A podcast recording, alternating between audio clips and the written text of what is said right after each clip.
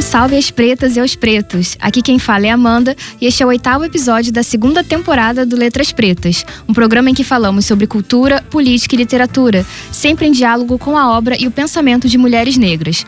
Esse programa é um desdobramento do projeto Letras Pretas, que tem como objetivo estudar a produção intelectual e cultural de mulheres negras.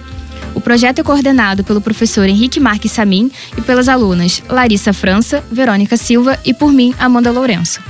Também participa do programa de rádio a aluna Cíntia Martiniano. Toda semana publicamos resenhas e ensaios no nosso blog no endereço letraspretas.com. Neste programa, falaremos sobre uma bailarina que revolucionou a dança brasileira ao incorporar passos da cultura negra em danças tradicionalmente e predominantemente brancas. Estamos falando de Mercedes Batista, primeira bailarina negra do Teatro Municipal do Rio de Janeiro e uma das maiores artistas brasileiras. Para começar o nosso bate-papo, a Verônica vai falar um pouquinho sobre o início da trajetória da bailarina. Então, gente, Mercedes nasceu no interior do estado do Rio, em Campo dos Goitacazes, em 1921. De origem humilde, Mercedes se mudou ainda jovem com a mãe para a cidade do Rio. Aqui teve vários trabalhos para garantir seu sustento, dentre eles o emprego na bilheteria de um cinema.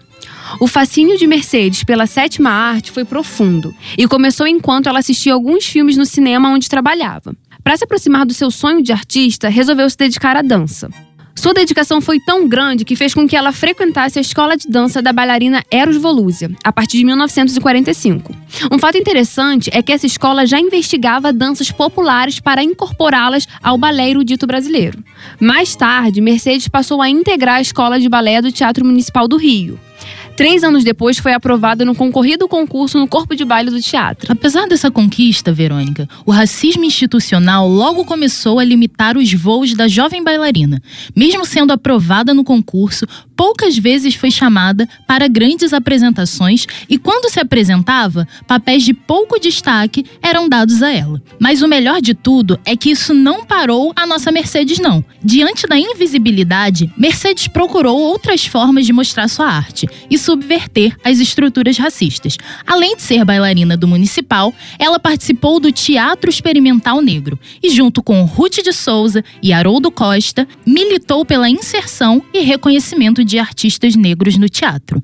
Bem colocado, Larissa. Esses foram os primeiros movimentos de Mercedes na sua militância. É importante falar também que um questionável talento de Mercedes proporcionou a ela mais um salto em sua carreira e em sua postura militante. Uma bolsa de estudos de um ano para estudar nos Estados Unidos com Catherine Durham, a matriarca da dança negra norte-americana. Ao voltar ao Brasil em 1953, começou a sua própria companhia, chamada de Balé Folclórico Mercedes Batista.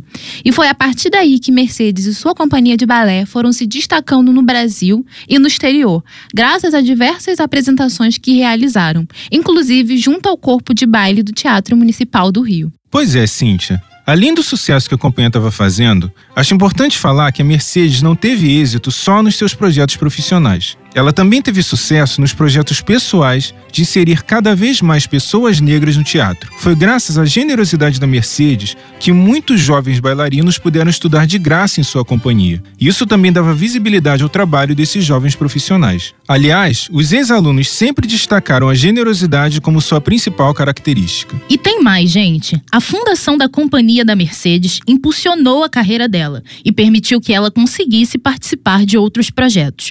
Isso evidenciou mais ainda a sua criatividade e o seu potencial transgressor. Além das atividades que as meninas já destacaram, a bailarina participou da coreografia da comissão de frente da escola de samba Acadêmicos do Salgueiro. Dirigiu espetáculos, foi professora da escola de dança do Teatro Municipal do Rio e ministrou cursos sobre danças afro-brasileiras nos Estados Unidos. Ao mesmo tempo, sua carreira como coreógrafa deslanchava cada vez mais. Acho que diante desse panorama que você mostrou, Larissa, é importante falar que além do talento, Mercedes se destacou também no cenário artístico por inserir elementos de danças africanas, especialmente do candomblé, em estilos considerados clássicos, como o balé, por exemplo.